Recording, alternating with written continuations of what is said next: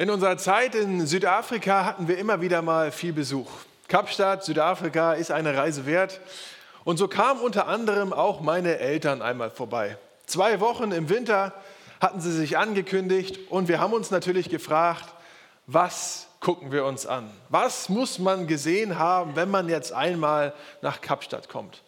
Und das ist natürlich klar, gewisse Dinge, die muss man gesehen haben. Das Kap der guten Hoffnung, oder Robben Island, wo Nelson Mandela lange inhaftiert gewesen ist, die Waterfront und natürlich auch den Tafelberg. Und beim Tafelberg ist das so, dass man oft lange warten muss, um dann mit der Gondel hochfahren zu können. Und äh, wenn man oben ist, hat man aber eine, eine wunderbare Aussicht. Man sieht über den Stadtkern von Kapstadt, man kann Strände sehen, man kann weit gucken, ist, man kann auf mehreren Seiten runter gucken. Da oben ist es schön ausgebaut, man muss keine Höhenmeter mehr zurücklegen, weil es oben flach ist. Es ist eigentlich ein richtig gutes Reiseziel, sozusagen. Und so hatten wir uns mit unseren Eltern, mit meinen Eltern auf den Weg gemacht, waren oben angekommen und die Aussicht war diese hier. Ja, zwei Jahre später hatten wir einen Südafrikaner hier bei uns in Stein zu Besuch im Winter. Und wir haben uns gefragt, was muss der denn jetzt hier gesehen haben? Und ähm, ja, wir haben uns gefragt, was können wir machen? Und für einen Südafrikaner ist natürlich Schnee auch ein Highlight. Also sind wir nach Gersbach gefahren, ähm, in der Hoffnung, dass wir da auf, auf Schnee und auf einen schöne, schönen Spaziergang mit Schlitten äh, das einfach machen können. Das Wetter war nicht ganz optimal, aber das Zeitfenster war kurz. Und so haben wir uns aufgemacht und sind nach Gersbach gefahren und das sah so aus man sagt gar nichts. Schnee hatten wir, aber gesehen hat man wirklich gar nichts. Man könnte, sein, wir sind man könnte meinen, wir seien schlechte Gastgeber. Aber egal auf welchem Teil dieser Welt man sich aufhält, man kann sich im Nebel befinden. Jetzt in dieser Jahreszeit ja ohnehin wirklich im Nebel, aber man kann nicht nur äußerlich, sondern auch innerlich ja schon mal im Nebel stehen. Und unsere Zeit heutzutage hat, glaube ich, auch einiges an Nebel zu bieten. Corona zum Beispiel. Wie handelt man die ganze Situation? Wie macht man es jetzt auch als Familie vor Weihnachten? Reduziert man nochmal die Kontakte? Einige, habe ich gehört, begeben sich in freiwillige Quarantäne. Andere sind unsicher, soll ich mich jetzt boostern lassen oder später? Gibt es im Januar überhaupt noch Impfstoff? Und wie planen wir überhaupt das nächste Jahr? Ihr kennt die ganze Thematik und all die Themen, die damit auch zusammenhängen. Unübersichtlich, neblig. Und wir können das auch auf weitere Felder des Lebens anwenden, auf Beziehungen zum Beispiel, die vielleicht nicht klar sind, nicht geklärt sind. Man weiß nicht, woran man ist. Man befindet sich vielleicht auch irgendwie so im Nebel nach dem letzten Streit. Wo stehen wir und wohin geht's? Und auch geistlich kann man sich ja irgendwie im Nebel befinden. Man sieht schon irgendwie was hier hinten. Man weiß schon, dass Jesus der Retter ist. Aber irgendwie fühlt sich das auch gerade nicht so überragend an. Man hat vielleicht viel los, investiert auch wenig in das Wort Gottes. Vielleicht bekommst du auch noch Gegenwind aus, von den Arbeitskollegen, aus der Familie, von Freunden. Was soll das mit diesem Jesus?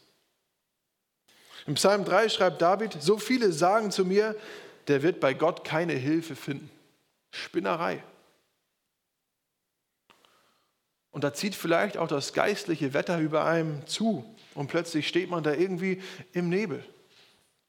Man beginnt zu zweifeln, man fühlt sich vielleicht alleine, unsicher, ob das mit dem Glauben wohl wirklich der richtige Weg ist.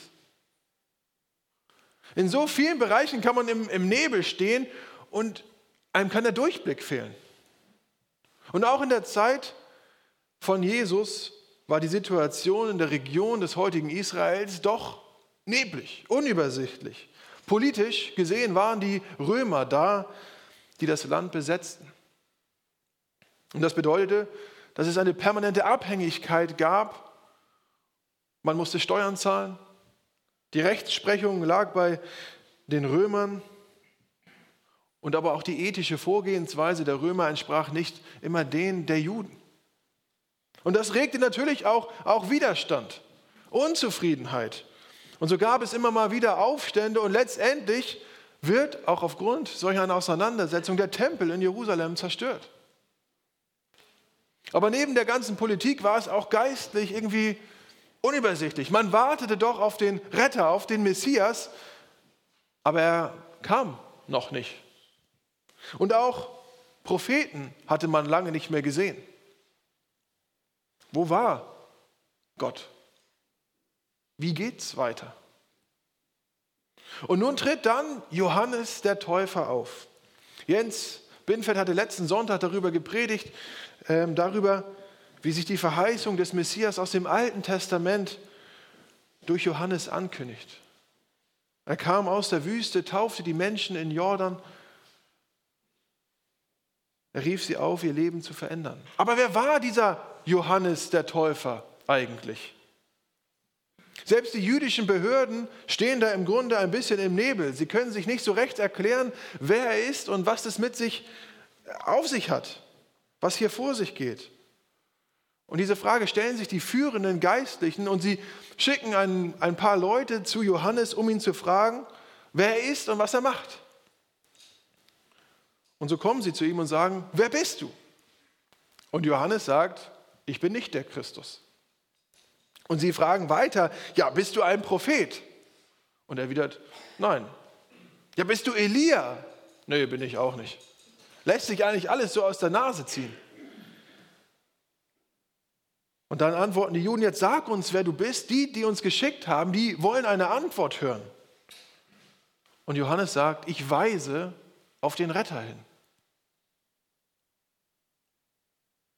Aber diese Antwort reicht den Juden natürlich nicht. Und sie sagen, du bist kein Prophet, du bist nicht Elia, du bist nicht der Christus, warum taufst du dann? Und das ist ja eine gute Frage.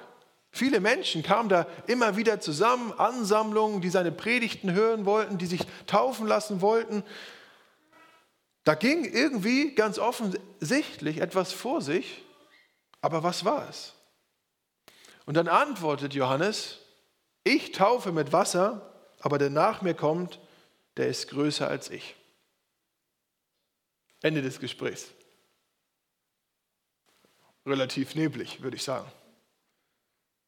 Für alle. Auch Johannes wartete auf irgendwen. Und auch er weiß nicht so genau, auf wen eigentlich. Die Juden können, sich, können nicht ganz so einschätzen, was die Rolle von Johannes eigentlich in dieser ganzen Situation ist und wohin das führen soll. Auch für uns doch irgendwie auch eine alltägliche Situation. Auch wir warten auf die Wiederkunft von Jesus Christus. Auch wir warten auf Gottes Reden, auf eine Antwort, vielleicht auch auf eine spezielle Frage. Und Jesus wird nochmal auf diese Welt kommen, auf diese Erde und es zu einem Ende bringen. Wir wissen das, weil die Bibel es uns sagt.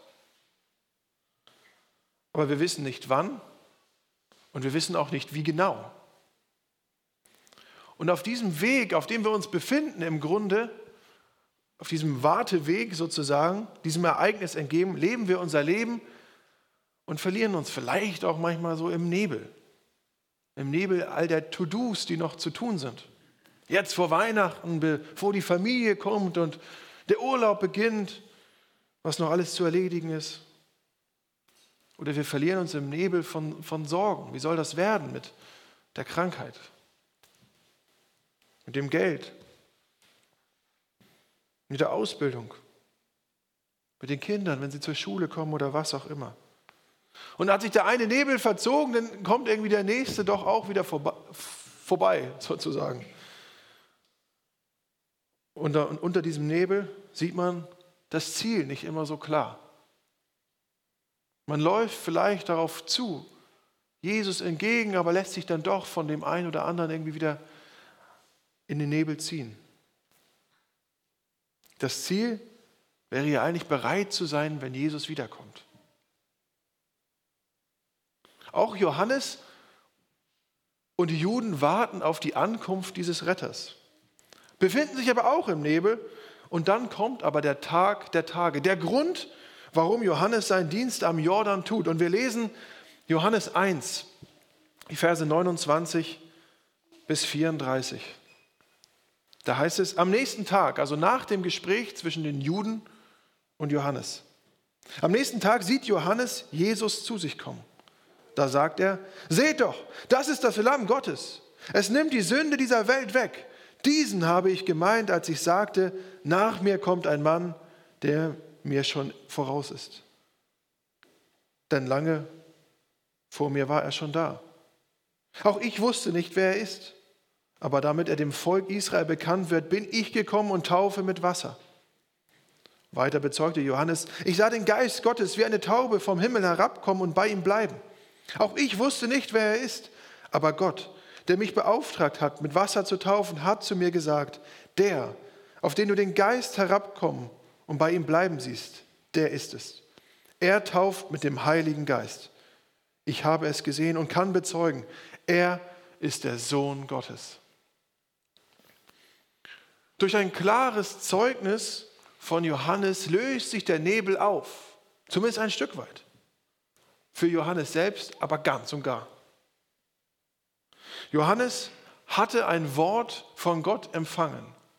Und zwar heißt es, geh taufen und kündige den Retter an, den ich dir zeigen werde. Und du wirst ihn daran erkennen, dass der Geist auf ihn kommen wird und auf ihm bleiben wird.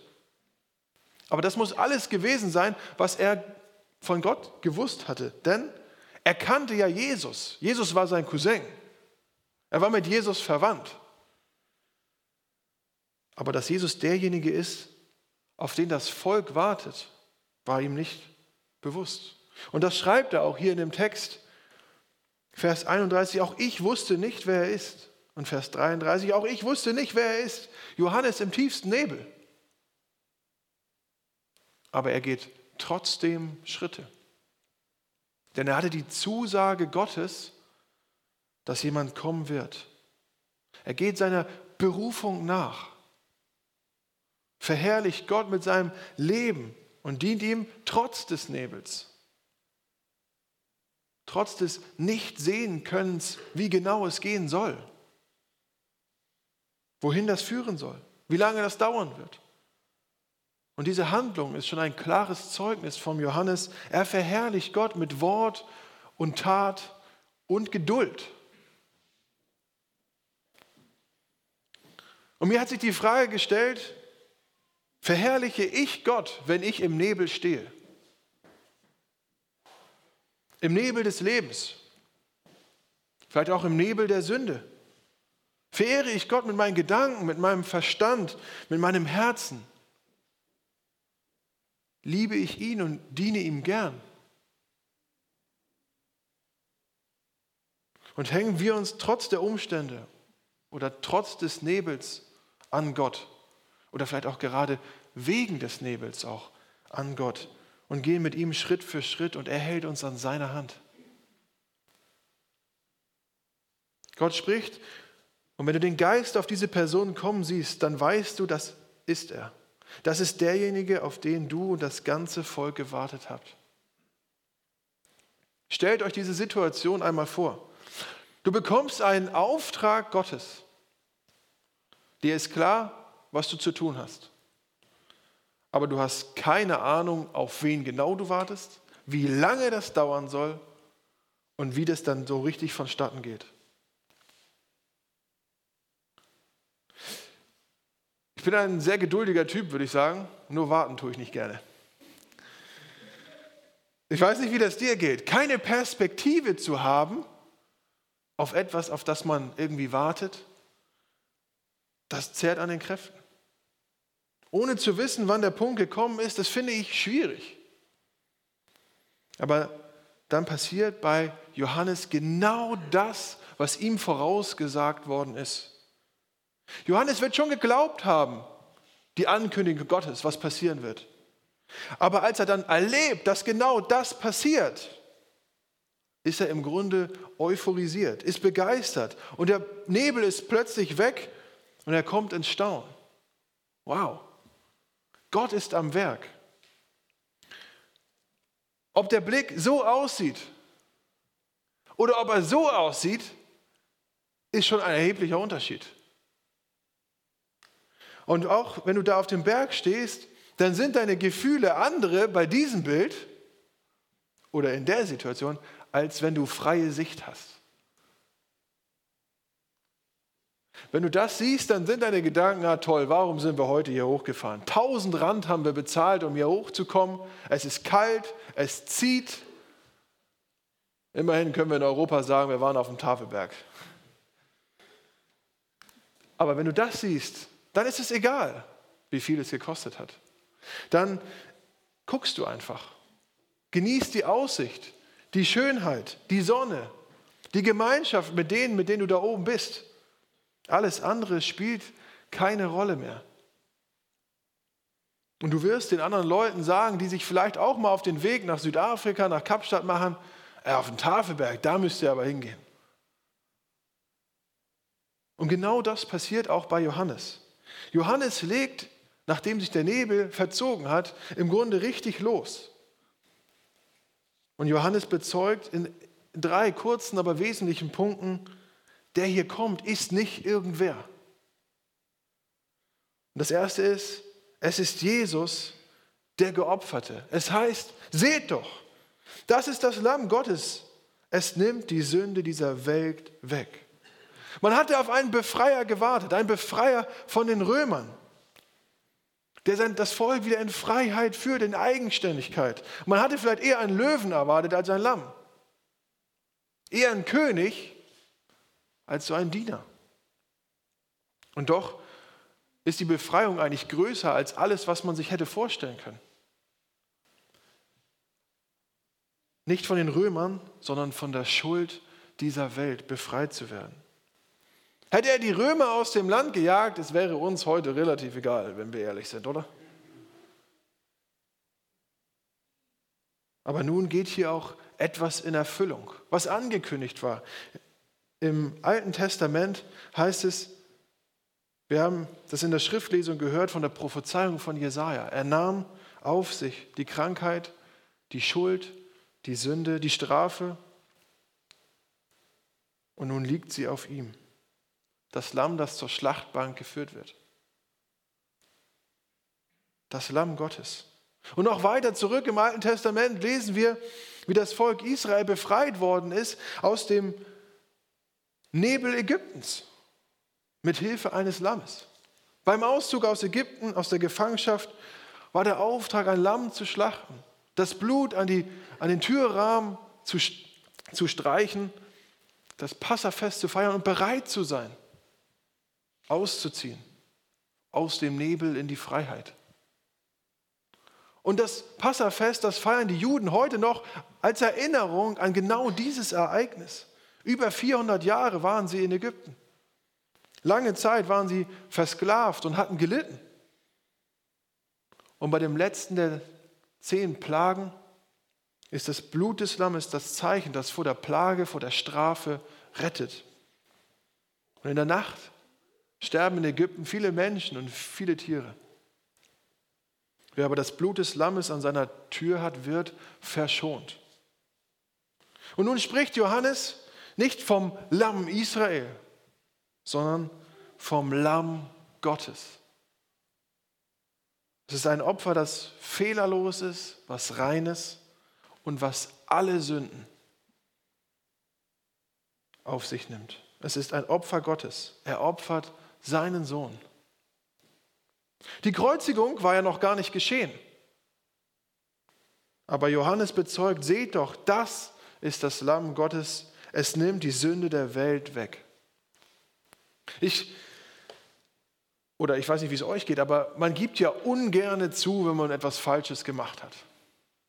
Zumindest kenne ich das bei mir immer wieder. Wir hatten gestern Abend einen Ehevorbereitungsabend mit einem anderen Paar und es ging um Konflikte, weil Konflikte immer wieder vorkommen.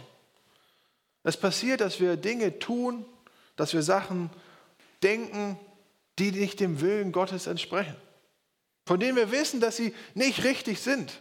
Oder man kann auch sagen, dass sie falsch sind. Und wenn andere das Falsche an einem entdecken, dann redet man sich vielleicht gerne raus, ja, das habe ich ja so nicht gesagt oder so nicht gemeint. Oder das habe ich auch gar nicht, erst, gar nicht gemacht. Das war ich nicht. Man versucht sich da ein bisschen Dinge zu vertuschen, Dinge geheim zu halten oder zu verstecken. Sünden und Schuld in unserem Leben werden von Gott nicht übersehen.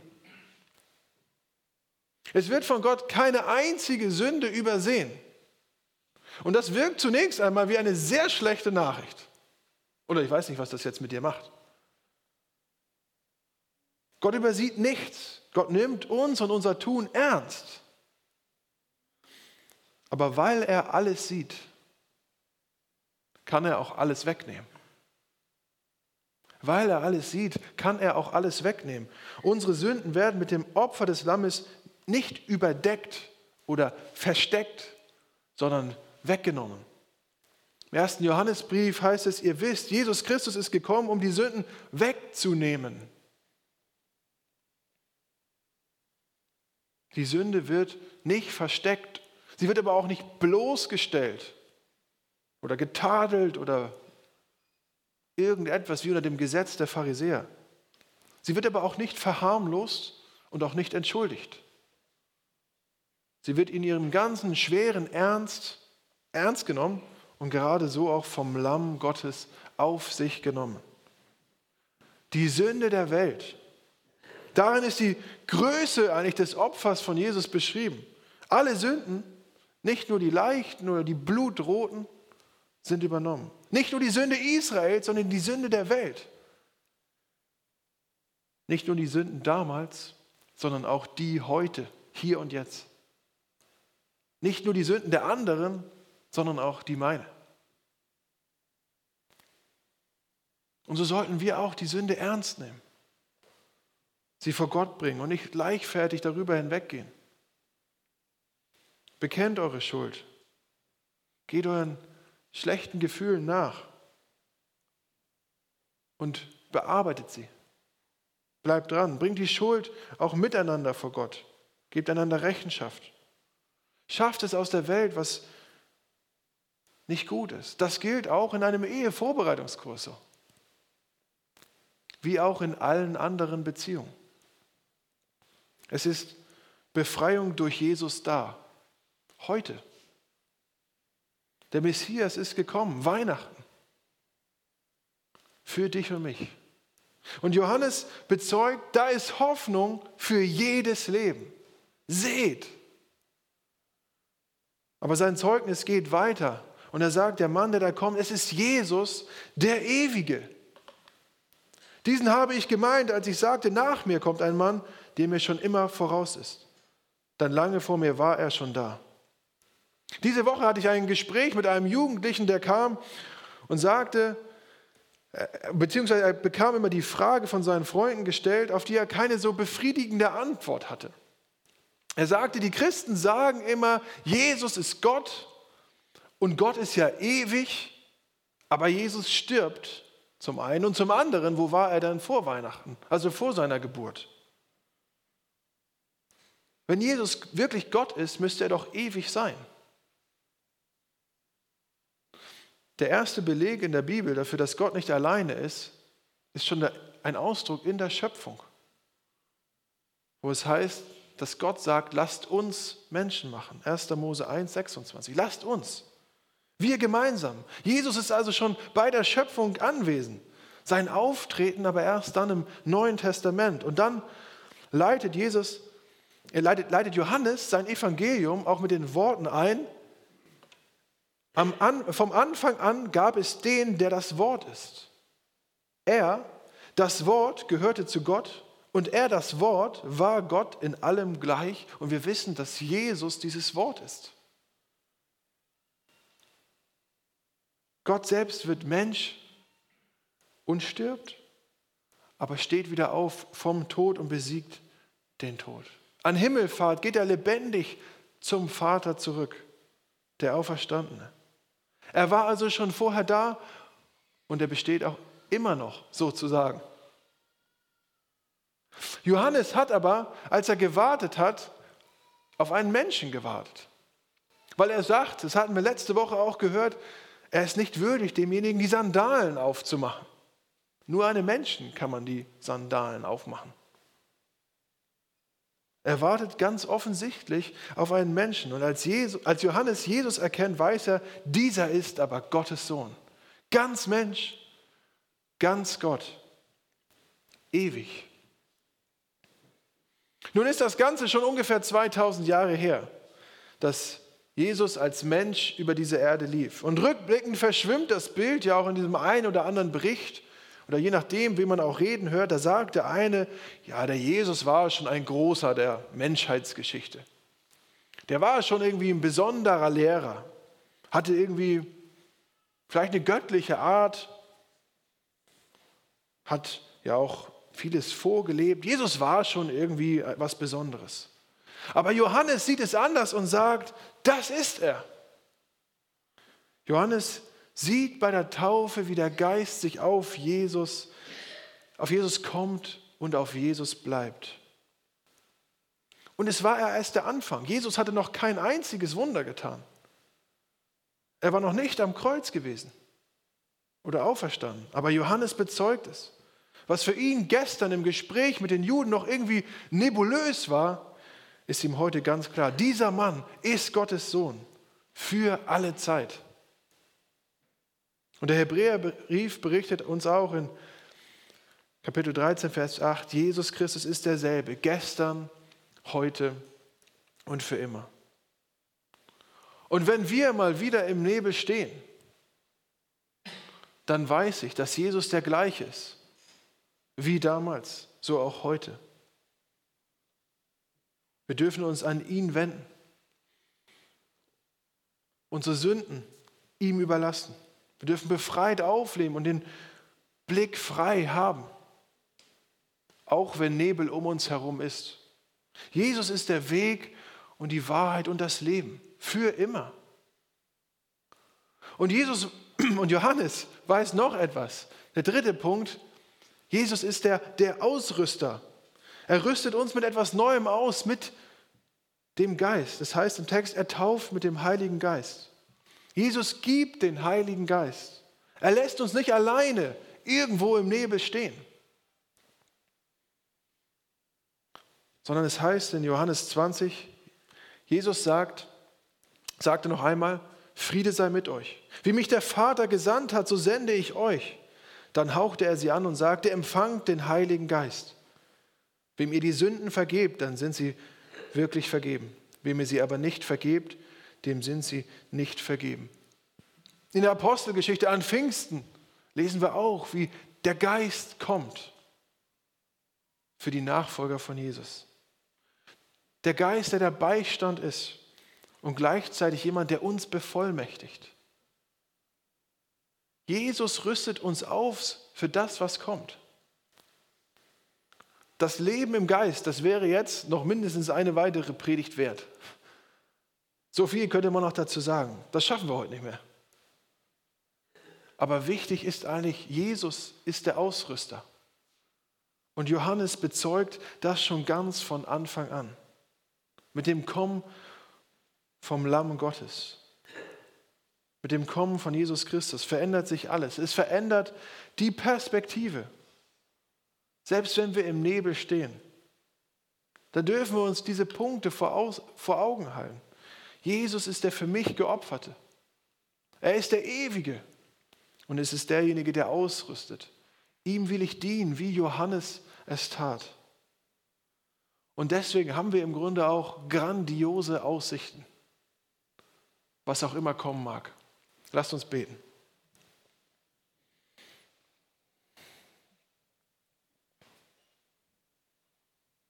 Jesus, und du kennst jeden von uns. Jeden Einzelnen, der hier sitzt oder zu Hause vorm Bildschirm sitzt, wo auch immer wir sind. Du kennst uns, du weißt, wo wir im Nebel stehen, in welchem Bereich unseres Lebens. Aber ich danke dir für dein Wort. Ich danke dir dafür, dass es ewige Gültigkeit hat. Und ich danke dir dafür, dass du uns gedient hast und immer noch dienst. Ich danke dir dafür, dass wir uns immer wieder an dich wenden dürfen, an den, der für uns gestorben ist der unsere Sünden vergeben hat.